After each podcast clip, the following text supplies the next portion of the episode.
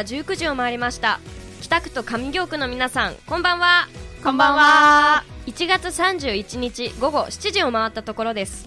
本日は「ガクちゃん」18回目の放送です。この「ガクちゃん」という番組は毎週水曜ラジオミックス京都から23坂田ゼミ生が3つのグループに分かれてお送りする SDGs をテーマとした生放送番組です。突然ですが皆さんスクランブルエッグを作ろうとしたのに火を通しすぎてなんか入り卵になっちゃったなんて経験ありませんか？そんな誰にでも作れるであろう入り卵のように老若男女誰にでもわかる SDGs の紹介を目指します。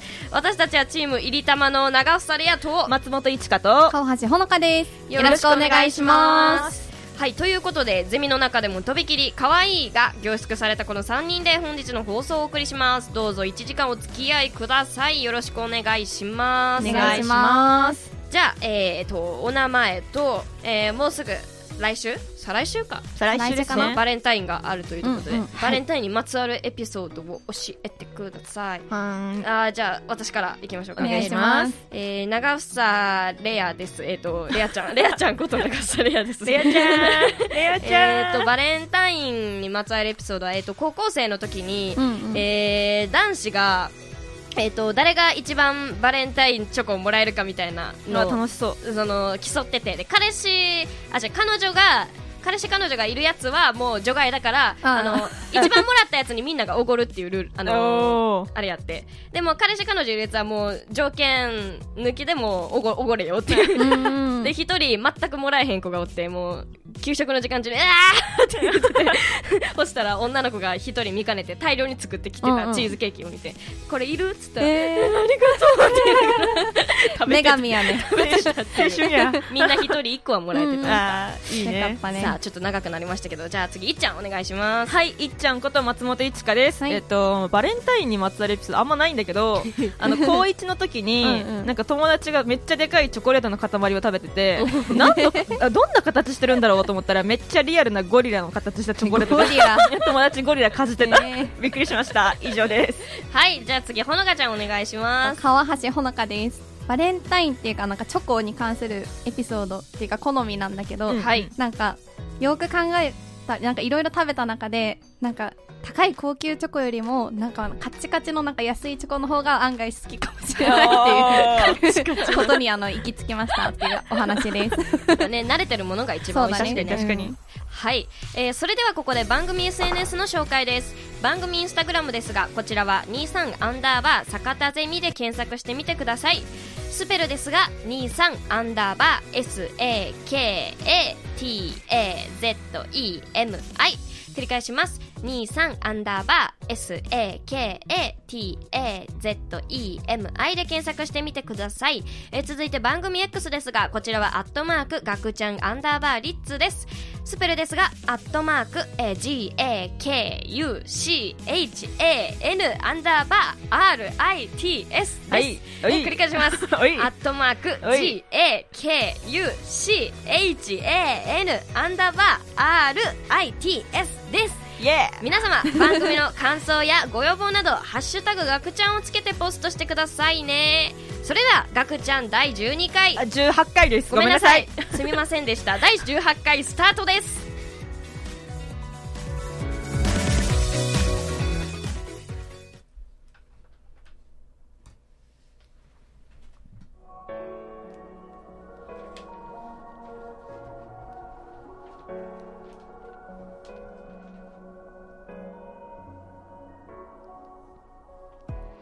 ナー1は SDGs のすすめです。皆様も一度は聞いたことがあるかもしれません。SDGs とは持続可能な開発目標の略称で2030年までに持続可能でより良い世界を目指すという国際目標です。SDGs には17の目標、169のターゲットから構成されており、地球上の誰一人残さないことを誓っています。このコーナーでは SDGs 初心者である私たち坂田ゼミ9人がチームごとに取材に赴き取り組みについてより多くの人々に伝えていきたいというコーナーです。これを機に SDGs についてみんなで考えるきっかけ作りとしたいです。さてさて、第16回から第18回のテーマは、17の目標の一つである、安全な水とトイレを世界中にです。みんなは今回のテーマを聞いて考えたこととか思ったこととかある？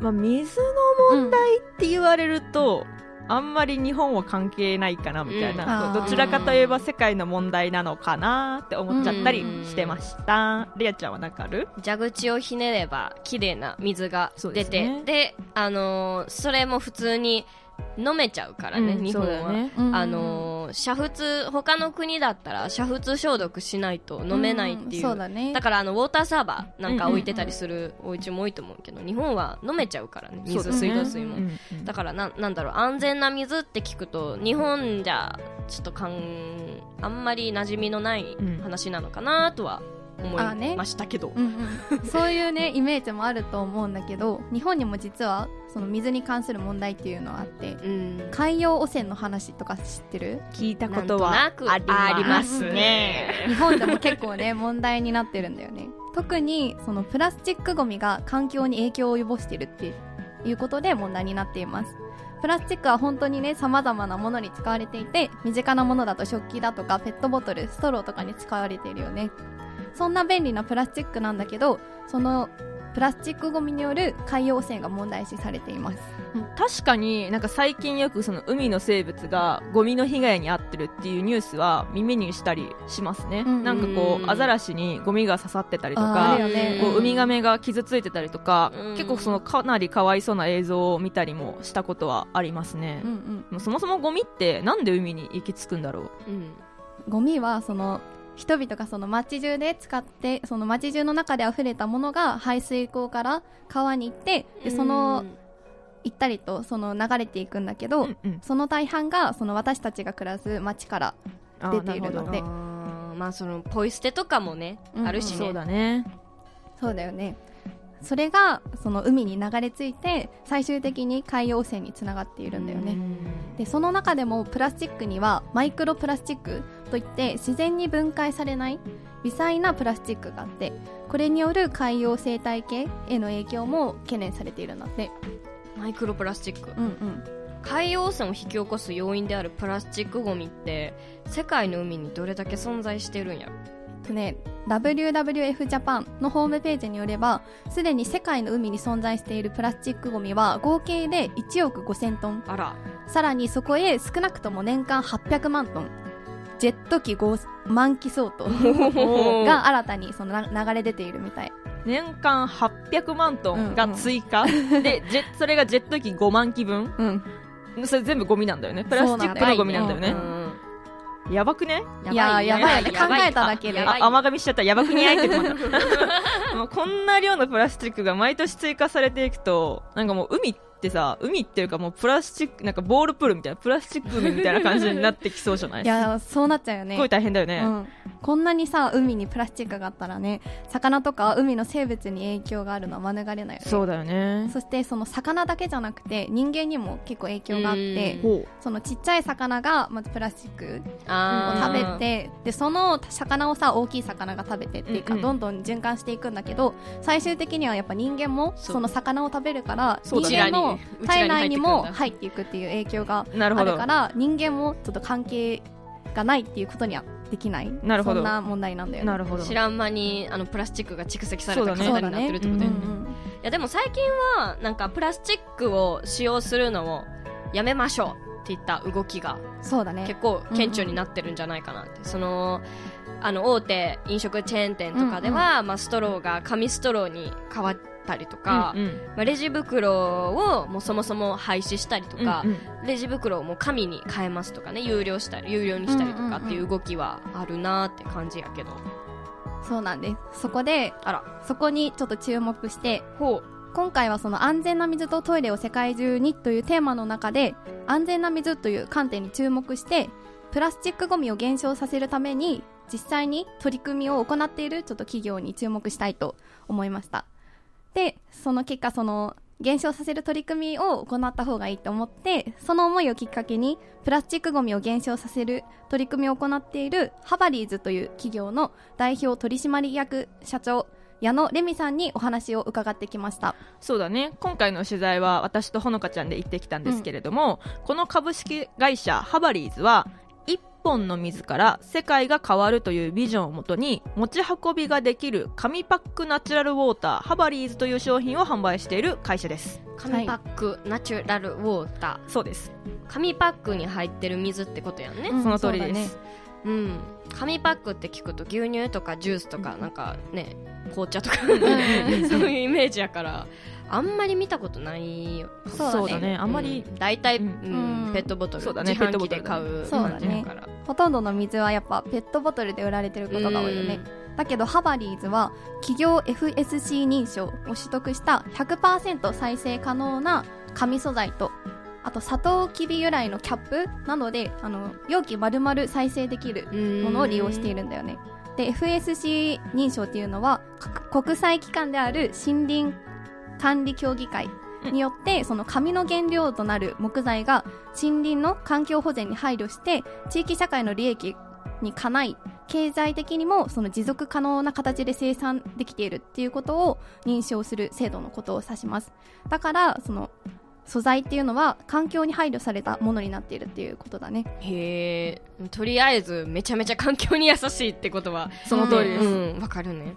でもさ紙パックって聞くとさなんやろさっきもあの紙ストロー飲食店の、えー、と飲み物が全部紙ストローでの提供に変わったって言ったけどなんか紙ストローでさ飲み物飲むとちょっとね紙の味してまずなるなみたいな結構ねねそういう声、うん。あると思うねんけど。ユースも言ってたしね。そうそうそう、どうなんだろう。なんか紙パックやとさ水の味にちょっと影響なんか出てきたりするんちゃうかなと思うねんけどどうなんやろ、その点について出ます。ですもんね何言ってん あだら。えっとハバリーズは紙パックの裏に特殊なフィルムを貼るっていうことをしてあの紙に水の味を邪魔されない容器になっていますまたその水の味がやっぱ美味しくないと商品は売れないしね。紙ボトルが普及しなかったら持続可能な取り組みにつながらないからうん。水の味を保つことに力を入れたんだって、そうだったね。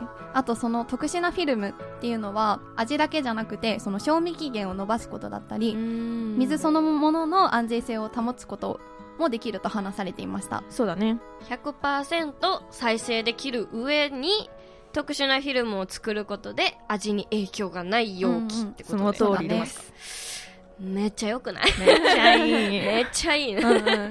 でもさ紙の製品に変わったからといって川や川のんあや川や？海か。両方川ですね。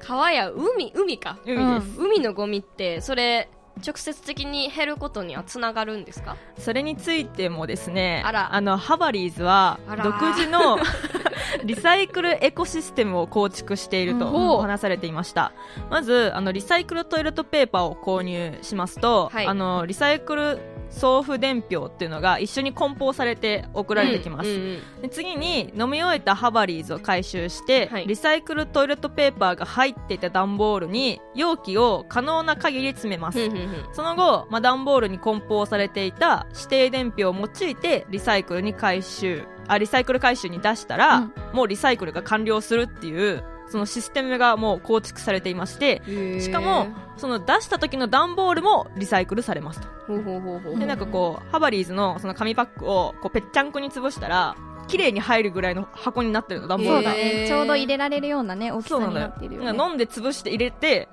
全部詰めてで伝票使ったらリサイクルが完了っていううん。そういうシ手間がねステムが、うんないシステムになってるよね。もう完全にでもシステム作り上げられてる、うんうん。その通りです。100%再生可能な紙パックだからできることそうだね、うん。そうだね、うんうん。それにここまでシステムがしっかりされてたら使い捨てされて処理されることなく環境に流出してしまうゴミも減るかもしれない。ねそうやね。かも、うんでしかもハバリーズ 330ml を5本集めると再生トイレットペーパーが1ロール作れる。うんで 1000ml を3本集めると1ロールに、うんっていうその100%再生されるっていう仕組みになってるから紙パックがリサイクルされてどうなるのかがその明確にわかるんだよね。うんリサイクルに出すのってちょっとハードルあるようにね感じてたけど、リサイクルのシステムがちゃんとねあのー、分かるっていうのはめっちゃ効果があのー目に見えてわかるしこれやったらなんかやってみようって気持ちになる、その購入した水をリサイクルに出してトイレットペーパーになるというシステムが見える化されていますし、さらにトイレットペーパーが入ってる段ボールにリサイクル先の住所などが書かれた伝票が入ってる、まあ、さっきもお話ししたんだけど、なんでその飲み終えた紙パックを段ボールに詰めさえすればそのままリサイクルに出せるっていうやっぱりいいシステムだよね、やりやすいし。そのどこにリサイクルが出せばいいかわからないとかその送るのにお金がかかるっていう点も改善できててこう取り組みやすいシステムになってるのかなっていうふうに思いました。そうだね。このシステムに乗っかっちゃえばその誰でも自分が紙パックを購入してそのリサイクルに回収することでそのトイレペえっ、と紙パックがトイレットペーパーになるっていう構図がその明確になってるからその納得感を持ってリサイクルに取り組むことができるよね、うんうん、そのハバリーズさんはこのように見える化、まあ、つまり可視化を進めていくことで人々が持続可能な取り組みを行うことができるとお話しされていました可視化することによってその取り取り組みがさらに加速するっていうのがあります。皆さん私たちやっぱ環境配慮を何かアクションしたいという企業さんとか個人さんホテルさんブランドさんっていうのはとっても多いんですけれども実際、まあ、企業としてのこう、まあ、CSR だったりとか、まあ、ESG の観点でこういう取り組みを通じて CO2 削減できましたとか。それがこう反則だったりマーケティングの観点でも役に立つんですね。で、私たちがこう地球環境にいいものを提供したとしても、それが具体的にどれぐらいの負荷を軽減できて、それが自分たちの取り組みによってどれぐらい貢献達成できてたのかっていうのを、その数値化見える化することによって、こう自分たちもこうやる気になったりとか、あ、これだけ CO2 の負担をかけていたのかとかっていうのも見直すきっかけにもなったりとか、じゃあそれをきっかけに、じゃあもしかしたらこの素材も変えられるんじゃないかとか、例えばリサイクル一つとっても、まあ、見える化でそれを数値化することによってあさらにこの素材もリサイクルに出そうとかっていうこうどんどんこういいこうな取り組みが広がっていくっていうのがやっぱりこう実感としてあるのでちゃんとそのサポートをするせっかくいい提案をしてるんだったら可視化して見える化するっていうのは皆さんのこうモチベーションを上げるきっかけにかなりなると思います。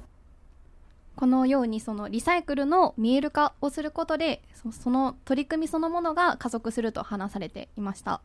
エコとか環境問題とか SDGs とかで、まあ、よく聞きはするけど、うん、分かってなかったりリサイクルされたものがその先どうなるかを知ってる人って、まあ、案外少ないそうだね。私たちも知らないかなと思うしね、うん、知らん知らん、うん、またハバリーズを通してきれいごとの SDGs ではなく身近なそして実践的な SDGs の取り組みを行うきっかけ作りを行い、うん、きっかけ作りを行いたいという思いも同時に話されていましたまあ、皆さん環境配慮何すればいいかわからないとか企業さん個人の方もなんとなくこうな SDGs って言ってもその概念なの何をすればいいかわからないと。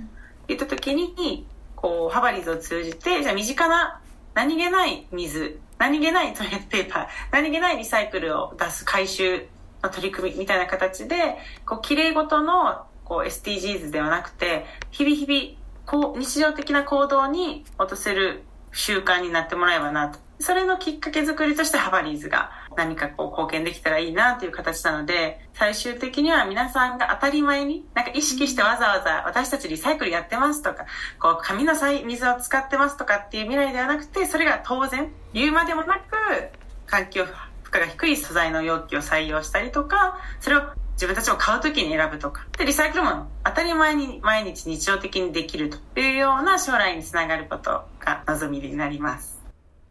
まあ確かに、初め私も SDGs って聞いてたら、まあハードルが高くて、ああいうことしなきゃ、こういうことしなきゃ、みたいな、意識的な行動とか、理想的なものばかりが必要だと思っていたんやけど。まあでもそれやとな続かへんから、ね。ね、だから持続可能に取り組むためには、まあ綺麗事じゃなくて、うんうん、日常的な行動に習慣化することもまあ大事なんやなと、うん、そうだね。まず初めにはその意識的に取り組むっていうことも多分重要だとは思うんだけどそれが日常的になることでその取り組みが持続的に行えるようになるんだね。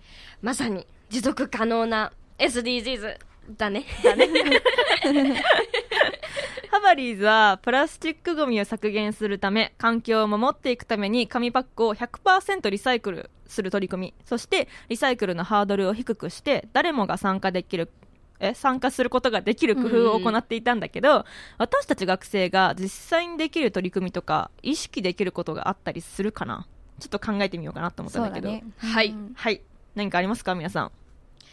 私は、えっ、と、あの、マイボトルをうんうん。持参することそうだね。ですね。そういうのも。もう全然できてないし、今、真横にペットボトルが置いてあります。あのね、だってこれも、もともと水はペットボトルに入ってるから、うん。ね、どうのこうのって話だったじゃん。まあ、そういう話もあったじゃん。うんでも、みんながちゃんと水筒で、うんうんうん。まあ、あのー家から、まあ、お茶なり、なんなり持参してくれば、買わなくてもいいし、そうだね。それでペットボトルが増えることもないし、ちょっとまあ、今日は買っちゃったんです。けど。あと節約にもなるから自分たちのためにもなるよね。あそうなんですよ、もうお金ないない言いながら買っちゃうから、確かにマイボトルはやりやすい取り組みの、うん。自分のためにもなるしついでに環境にも優しい。う。ん。そのマイつながりで私もいいですか、はい。と私はマイバッグ。買い物の時、に、あの何？あのなんていうの？ふあの袋じゃなく袋て、ね。あのうん。買うんじゃなくて自分で持っていく、うんそん。でこう何回も使える。うんうん。なんだあれ？エコバッグか、うん。エコバッグを持っていくっていうのも、うん。なんかもうしなんだろう。マイボトルもマイバッグもやっぱり習慣化することが大切そうだだよね。ね忘れちゃったりするしね持っていくの。今はさ切り替えの世代だからなんとなくこういやー忘れた買えばいいかって思っちゃうけどさ、うんなんかもう下の世代にはいやもうマイバッグ持つことが当たり前なんだよって教えていけたらいいのかなと思う、うん。こう、うん、それが教育に取り組んでもらったら 取り込んでもらえたらいいのかなって思うかな、そうだねえー、と私なんだけど私もそういうマイバッグとかマイボトル持っていくこともとても重要だだ重要だなと思ったんだけどそのリサイクルについて私たちあんま知らないなと思ってうん。だからそういう知識が重要になってくるんじゃないかなって本当に思った。リサイクルね。やったことある？リサイクルいやでも一応、うん。ペットボトルはちゃんとあのラベルとキャップと全部分けてはうん。家ではうんうん。やってるけど、ゴミの分別はやってるんだけど、うん。そのスーパーとかにさ集めてるところあるじゃん。トレーとかを、はいはいんそういうところに持って行ったりとかはしたことなかったから、そうだなんかねその知識があればなんだろうもっと分別とかしてできたんじゃないかなってうん。すごい思いました、あとなんかさ感覚？うん。なんかあのーそのインタビューの中でも私リサイクルやってますって言ってたあのうんあったじゃん、うん。そういうのじゃなくて日常的にしたいって言ってたんだけどさ、うん。エコがなんかスマートとかおしゃれっていうさそういう感じになったらさ、なんか変わっていかないかな。あーね。い意識高い系みたいなのに思われるんじゃなくってそういうねもうちょっと。そうモテる要素に入ったりしないかな、あーね。モ 私リテ男の要素に入らないから。リサイクルしてるからちょっとこうあいつ意識高くないみたいな、うん。なったらちょっとね近寄りがたい感じあるけどね、うん。そじゃなくてそれやったらおしゃれとかねそうおしゃれスマーとか。トとかだったらね。それは 今目の前の先生こと天の声がリサイクル王子って書いてあるんですけど。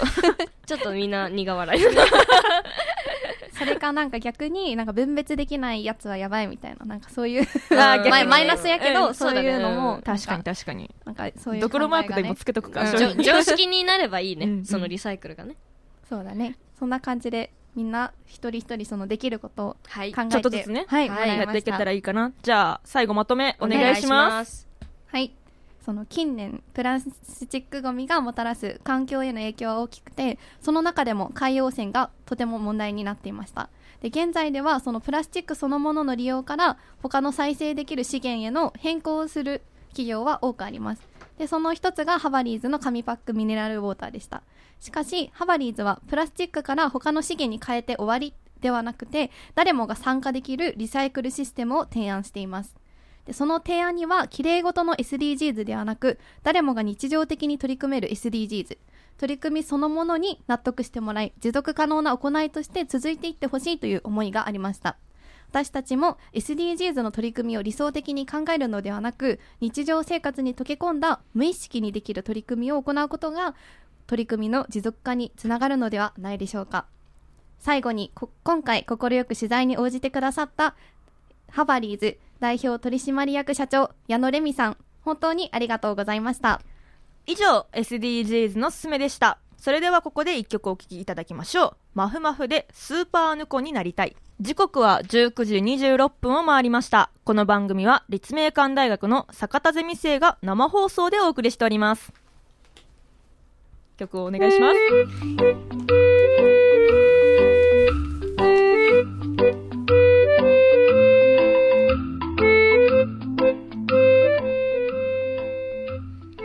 続いてのコーナーは500円のチャンスのコーナーです。ここからはテンションをぶち上げていきたいと思います。いくぞ、かわいこちゃんたちイエーイ このコーナーでは、あらかじめ用意されたお題にのっとって、えー500円以内でお買い物をし、そのセンスを競うコーナーです。500円という制限の中、お題に沿った買い物をしつつも、いかに、どこに、いかにか、個性を出せるかが鍵となっていきます。はい。最後には、優勝者、その名も、ワンコインお姉さんこと、ワンコインネキも決めたいと思いますので、皆さん、誰が予想するか、えー誰が優勝するか予想しながら聞いてください。はい。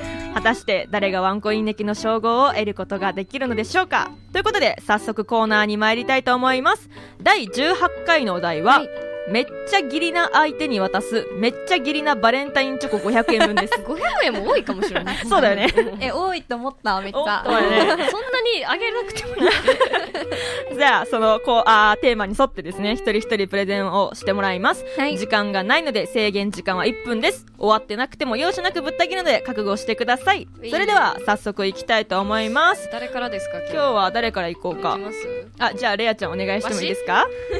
了解ですさあ、ガサゴソと、今500円分のギリチョコが出されていますあが。ちなみにこのあのビニール袋は使い回しなんでエコです エコだね。エコですおしゃれ、おしゃれレアちゃんだ。はいいきます。3、2、1。はいえっ、と私今回紹介するもの少ないですもうこれだけ あおこれだけではないんですけどあのえっとねブルボンそれはのミニビット口どけアソートチョコレート。これはあの冬季限定のやつ買ってきたんですけどまああのー、ギリチョコなんでね、うんそのまあ本当に大切な人とかだったら手作りして渡すかもしれないですけど、まあギリチョコなんでまあそれは大量にこう安く大量にこうってばらまき用で、うん、なるほど、なるほど。何もうお土産みたいなもん。う んなるほど、なるほど。そうそうこれをまあ一個ずつあのー渡せる人にはもう、うんうん。とりあえずあったら渡してみたいな感じで。なるほど、なるほど。でまあ余ったんでお金がちょっと、まあ余るよね。ギリだったらね。自。分のバレンタイン用にまあル あのあれあれあれ。あれ藤屋のルック。美味しいよね、ルック。ルック買ってきました。これもう昔からあるチョコレートらしいんですよ。もうおかお母さんたちもなんかこれこれ買ってたって言っててなんかちょっと勝手になんかエモいなって。なるほど。エモさを感じて、エモさ自分用に。そうあのちょっと買いたいなと思って買いましたああお以上金はですか？あ、お金。以上です以上です。お金はね、えー、472円です。おー。多いんちゃうこれでも。そうだ、多いよね。じゃあ、次、私行こうか。あ、じ。ゃあお願いします。はい、じゃあ私行きますね。はい。準備はできてあおりエコバッグです。エコバッグだね。エコバッグです。おしゃれでしょ。かわいいエコ素バッグ。晴らしい。ありがとうございます。じゃあ行きます。321 2 1まあやっぱりその遊び心をやっぱ忘れたくないなと思って、ギリでも。そうだ。からで まず大人でも金メダルって嬉しくない？ということでこれです、何それ？大きい金メダルチョコ。なんかなんだろう？自由の女神みた自いな由の女神もどきみたいな。でもなんかあのフランスのなんだっけ？あの導く女神みたいな。あ民衆をー導く女神みたいなのが書いてある。うん。ちょっと大きめの、めっちゃでかい。ね。これらんだろう。うん。手ぐらいの。い。うん。あの金チョコを。まあこれまずね。でもやっぱこれだけさ開けてもさ中黒じゃん。うん。はいやっぱりこうキンキラキンが嬉しいかなと思ったんであの黄色のチョコレートペンを追加で。で自分でもう飾ってもらえたらなと思って、えー。キラキラに。してもらえたらなと相手にやると。あそうそうそう。自分の好みの金にしてほしい。これを剥がした後はね。でももう自分がかけるんだとしたら Y は100%ギリチョコって書いて渡します。以上です。あ余ってる？余ってる？なんか、思いを残すことは？ないですいくらこれで？えっとね430何本意外とするの？こっち100均なんでね。ええそのでかいのが300何本あ、結構い高いね。なんか駄菓子屋さんとかで売ってる。で全然1個であの1個でもいいと思う。これだけでもいいと思う。チョコペンは余ったから買っただけ300で円って十分のチョコレートだ。よまあでもやっぱ嬉しいかなと思って。ほのかちゃん結構パンパンじゃなかった？お。袋じゃああら。ほのかちゃんいきますか？321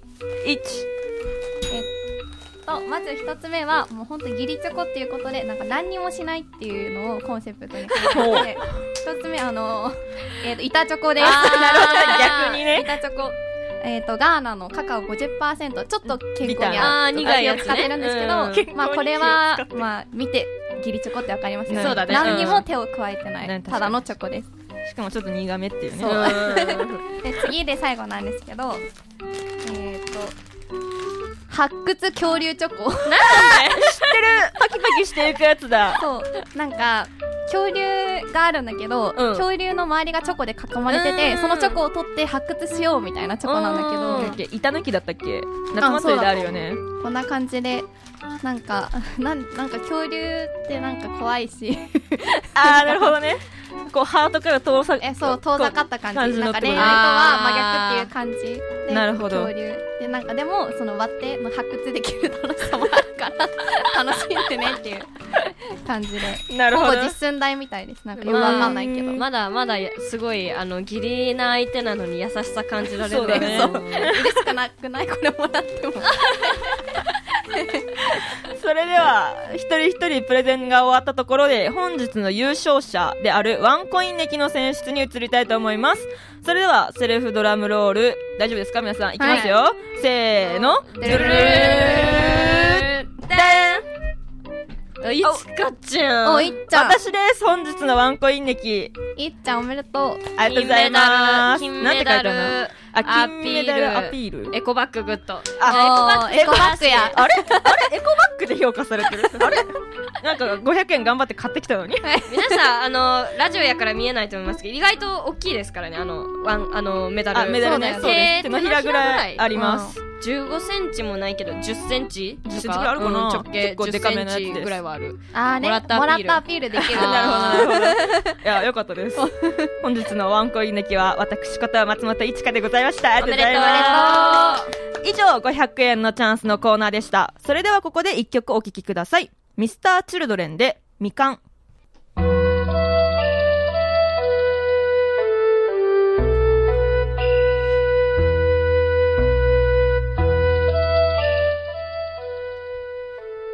続いてのコーナーは真実のチャンスのコーナーですこのコーナーでは坂田ゼミでおっと、頑張れ頑張れ。歌詞忘れちゃった。あお気に入りのハーフツイン巻いてお出かけする担当をやらせてもらってます。どういう担当だどういう担当だ？レアちゃんです。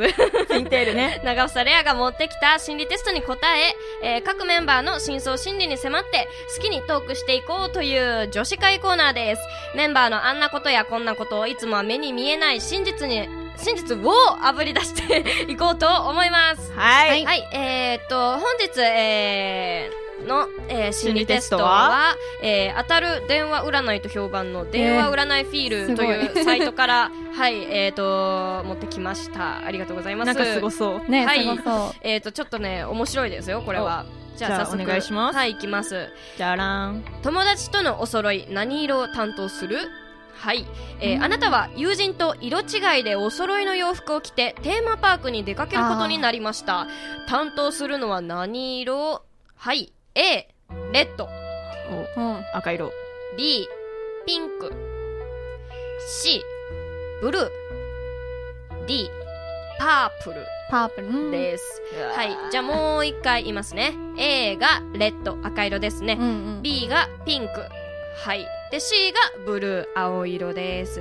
で、D がパープル、紫。えー、どうしよさあさあ、ピンクって日本語で言ったらなんだ？桃色にな桃色桃色かな？そうだね。さあさあさあ、決まりました？えー、迷うけど、決めた。う。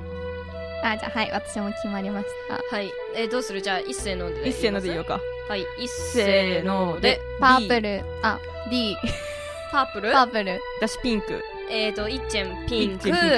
で、えっと、天の声がも、天の声がブルー。ブルー、ブルーですか。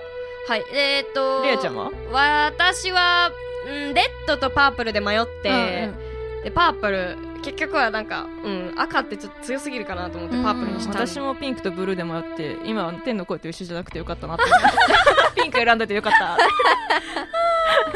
怒ってる、天の声お。こだおさあさあさあ結果、えー、いきましょうか早速。ははいい、えー、とこの心理テストでは何がわかるんだい？あなたの都合のいい女とか、えーやばいこれやばいぞ。やだ。やばいぞ。えー友達と色違いの服を選ぶときにうんうん。は相手に合わせたり気を使うものですね。なるほど。ということでなるほど。じゃあ、えっ、と、1番目、どうしよう。ああいいよ。レッドからいこう。レッドからいきましょうか。うんうんはい、レッド、えー、都合のいい女度10%。わあぽいわなんかぽいよね。これ本当に嫌な気がする。パッと目を引く。赤を選んだあなたは自信にあふれ目立つことが好きなタイプ。都合のいい女になることは少なく自分が主導権を握る恋愛が多そう。しかし本気で手に入れたいと思える相手に出会ったらプライドをかなぐり捨ててでも相手に合わせてしまう可能性はあります。さあ次どんどんいきます。はい。B ねえっ、と1 1円です。1円ですね、はい。今日ピンク色の服着てますけど。ピンクです えーピンク、えー都合のいい女度40%おっとやばい。40%女のか子らしい色でありながらもなんだかんだ競争率の高いピンク。この色を担当できるあなたは案外意志の強い人。確かにプリキュアだったら真ん中だもんね。うん 恋愛においても自分の希望を優先します。また自分が好きなんだからいいやとあえて都合のいい女を演じてあげるところがある人。いい女やん。しもしかして。いい女俺やん。頭いいもしかして。いい女やんさあえっ、ー、と次天の声ですかね。C、えー、ブルー。都合のいい女と。70%あれ天の声。はい中性的なブルーを選んだあなたは根がいい人。え？え？普段から愛想がよくそのつもりがなくても結果的に相手に合わせてしまうことが多いみたい、うん。本当ですか？天の声踊ってる。相手になっていると気づいていても相手の好きな気持ちが勝って、えー我慢してしまうところがありますと。さあまあちょっと信用度がだんだんそうだかけてきましたけども。然多分それ当たるって言ってたけど当たんないんじゃないかな。どうだろう。で最後はい。パープルいいですねえっ、と私とほのかちゃんですね、覚悟してください、いやえーパープル、えー都合のいい女と90%す なんかなさんで？90%コレクターいない、うちの班に。誰かな？なんか、その90%コレクターいるな。はい、この色を選んだ人は、夢見がちでロマンチストのタイプ。あ、なるほどそれね。はそうかもしれない恋愛にも自分の理想をしっかりと持っています。まあ、これは悪いことではないと思うけど、まあ、しかしその分、実際に好きになった相手には尽くしてしまったり、嫌われたくないがあまり自分を抑えてしまったりなど、都合のいい女になってしまう傾向がありますと。うん自覚あるかもしれない。どうだろう？自覚ありますか？いやうんあるかもしね、れないこれは。納得の90%だな。これは90%コレクターの中でも。ほのか切れタイプ。どういうことですか？いやでも、あの、うまく、うん多分、自分の感情を表に出せないんだよ。なんとなく、ちょっともやもやしてるけど、うんそれを、はっきり伝えれないのかもね。なるほど、なるほど。どうだろうねんいや、でもやっぱり私は答えを聞いても、あの、ブルーじゃなくてよかったって思った。うん、そうだねう。んまあでもちょっとこれあの、わからんじゃん。ね、この心理テスト合ってるかもえそうだねうん。いや、違いますよ。物元の、元のサイトをね、あの、あれしてるわけじゃないです。あ、うんうんうんうんうん。違う違う。私たちがやった中ではってことね。そうね私たちの中ではちょっと、ちょっと、うんっていうところもあった。ありましたけどね。目がいい人みたいなね。なんかちょっとあれみたいな。うんまあで思ったもちょっと都合のいい女はね、あの、否定できないところあるかもしれない。確かに確かに。さ五分五分ということで。あ、はい。えーということで、みんなの真相心理が暴かれてしまいましたね。90%コレクターもいたということでね。以上、真実のチャンスのコーナーでした。えー、それではここで一曲お聴きください。JO1 で僕らの季節。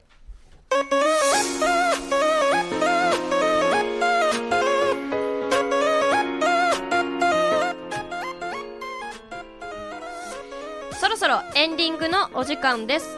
皆さん、どうでしたか？マイク入ってないかもしれ入ない。ってると思う。入ってる入ってますあれうんうん。あ、ごめんなさい。私の、大丈夫ごめんなさい。間違いでした。すすみません。そろそろエンディングのお時間です。皆さんどうでしたか？はい。それでは一人ずつ感想を言ってもらいましょう。じゃあ、えっ、とどうしようかな。あのー今日はミキサーを担当してくれました。ほのかちゃんからお願いします。はいえっと私はあのコーナー1はい。に関することなんですけど、んその水の安全と、はいあのトイレにつ、うんうんあの関するテーマで、うん今回はそのトイレにちょっと触れられていなかったんですけど、ね。あの最近近年その地震能登半島で地震。があとね、1ヶ月前ね。ありましたよねうんうんその時にその水とかが使えなくなってそのトイレもその使用することができないっていう状況がありました、確かに。今も、今もそれはちょっとあの使えてない状態は続いてるので、その水の安全性プラスそのトイレ人間がその誰しも使うものなのでそこにもちょっとみんなで考えられたらいいなと思いました。意外と身近な話にはなってるよね。そうだね。ね日本関係ないとか言ったけど地震大国だったら、ね、そうだよね。いつ使えなくなるかわからないよね。ねもうどこに住んでてもきっと災害はあるだろうし、うんうん。確かに災害の時どうするかっていうのは考えなきゃいけないね。うん。うん。さあほのかちゃん。ああほのかちゃん終わった。ちょっとじゃあそれ関連でいっちゃんも、じゃあ何かあそれ関連で、感想も含めてね、うん。それえーっとまあそうですね。でも本当にその災害の話はやっぱりこの近畿地方も、うん。あの南海トラフの話があるから、ね。やっぱりそのしっかり考えとかなきゃいけないなと思って、うん。うん、安全な水普段は使えてるけどやっぱり水が安全な水が使えなくなるところ時もあるっていうのをやっぱりうん頭に入れて、その問題しっかり考えてっていかないといけないなと思いました、あとはやっぱりあの90%コレクターがいるっていうのがね。コーナーさんでね、はあのちょっと 本当に面白いですね。これからパーセンテージの心理テストいっぱい持ってきたいなと思いました。そうだね、うん、じゃあ次あの心理テスト担当するあの人はあそうだね。のパーセンテージの系のもので。よろしくお願いします。じゃあレアちゃんの感想は、最後に、えー、と私もじゃあ地震関連のことはそうだな。あのーちょっとなんだろうあんまりねいろいろ意見するのもねあれなんでなんかちょっとおじいちゃんからあの口酸っぱく言われてることだけ。あの地震が起きたらあのまずは、えー、とドアを開けて風呂の水をあのー満タンにしろと。そうだね。そしたらあのと水が止まってもあのそこからあのトイレのねうんうん。とこに入れたら、トイレ使えるからっていうので、まあ、皆さん確かに。これだけはあるね。うん、覚えといても、うん止まる前にも満タンにして、うんうん。覚えといても損はないんじゃないかなと思います、そううん。で私も、まあ、90%コレクター、おもろいよね心理テストね。めちゃくちゃ面白いですね。なんかこの流れだとなんか私が心理テスト持ってこない方がいい気がする。なんか二人に持ってきてもらって。担当 するか次またいっちゃんそうだね。なんか探してくるわ。めっちゃおもろい。さあ、えー今回の放送はラジオミックス京都のホームページからポッドキャスト配信でも聞くことができます。また本日午後11時から再放送もございます。私たちの放送をぜひもう一度お楽しみください。次回のチームいりたまの放送は2月21日になります、来週の放送はまたまた光り輝くイケメンたちでございます、そうですね。新年に入って五光モードにあの後ろに光がねね。入ったとのことですが2月に入っても五光は指しているのでしょうか？確かに1ヶ月経ったからね。はい。あと2月といったらバレンタインですが彼らはチョコをもらえるのでしょうか？いらない心配してるうちだ。はい。泣き顔は見たくないぞ。その通りだぞ。我が誇る男子チームニューメンズがお届けいたします。頑張ってね。頑張ってください。チョコも。チョコも頑張ってチョコもね。チョコも頑張ってくださいそれでは皆さん本日は1時間ほどお付き合いいただきまして本当にありがとうございました。ありがとうございました。いました。来週もお楽しみに。バイバイ。バイバイ